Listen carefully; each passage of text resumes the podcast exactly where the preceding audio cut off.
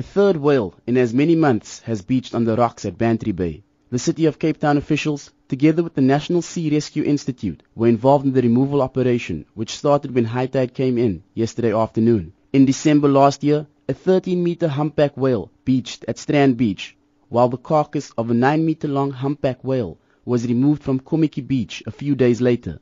The city's environmental management spokesperson, Gregg Oelofse, there's quite a lot of whales in our waters, and we've got a lot of shipping traffic, so we're going to get the odd uh, whale carcasses we're doing. I don't think there's any reason for any kind of concern or anything happening out of the ordinary. Oelofse urged members of the public to steer clear of the area while the removal operation was underway. There's a small uh, southern right whale calf that's stuck on the rocks um, that came ashore dead, carcass. The only way we can get this whale off is to take it back out to sea with towing it. The NSRI is doing an amazing job helping us. Curious members of the public watched the operation. I've been walking uh, on the promenade and then we came to the side, walking the side and then we saw that there was a whale beach there.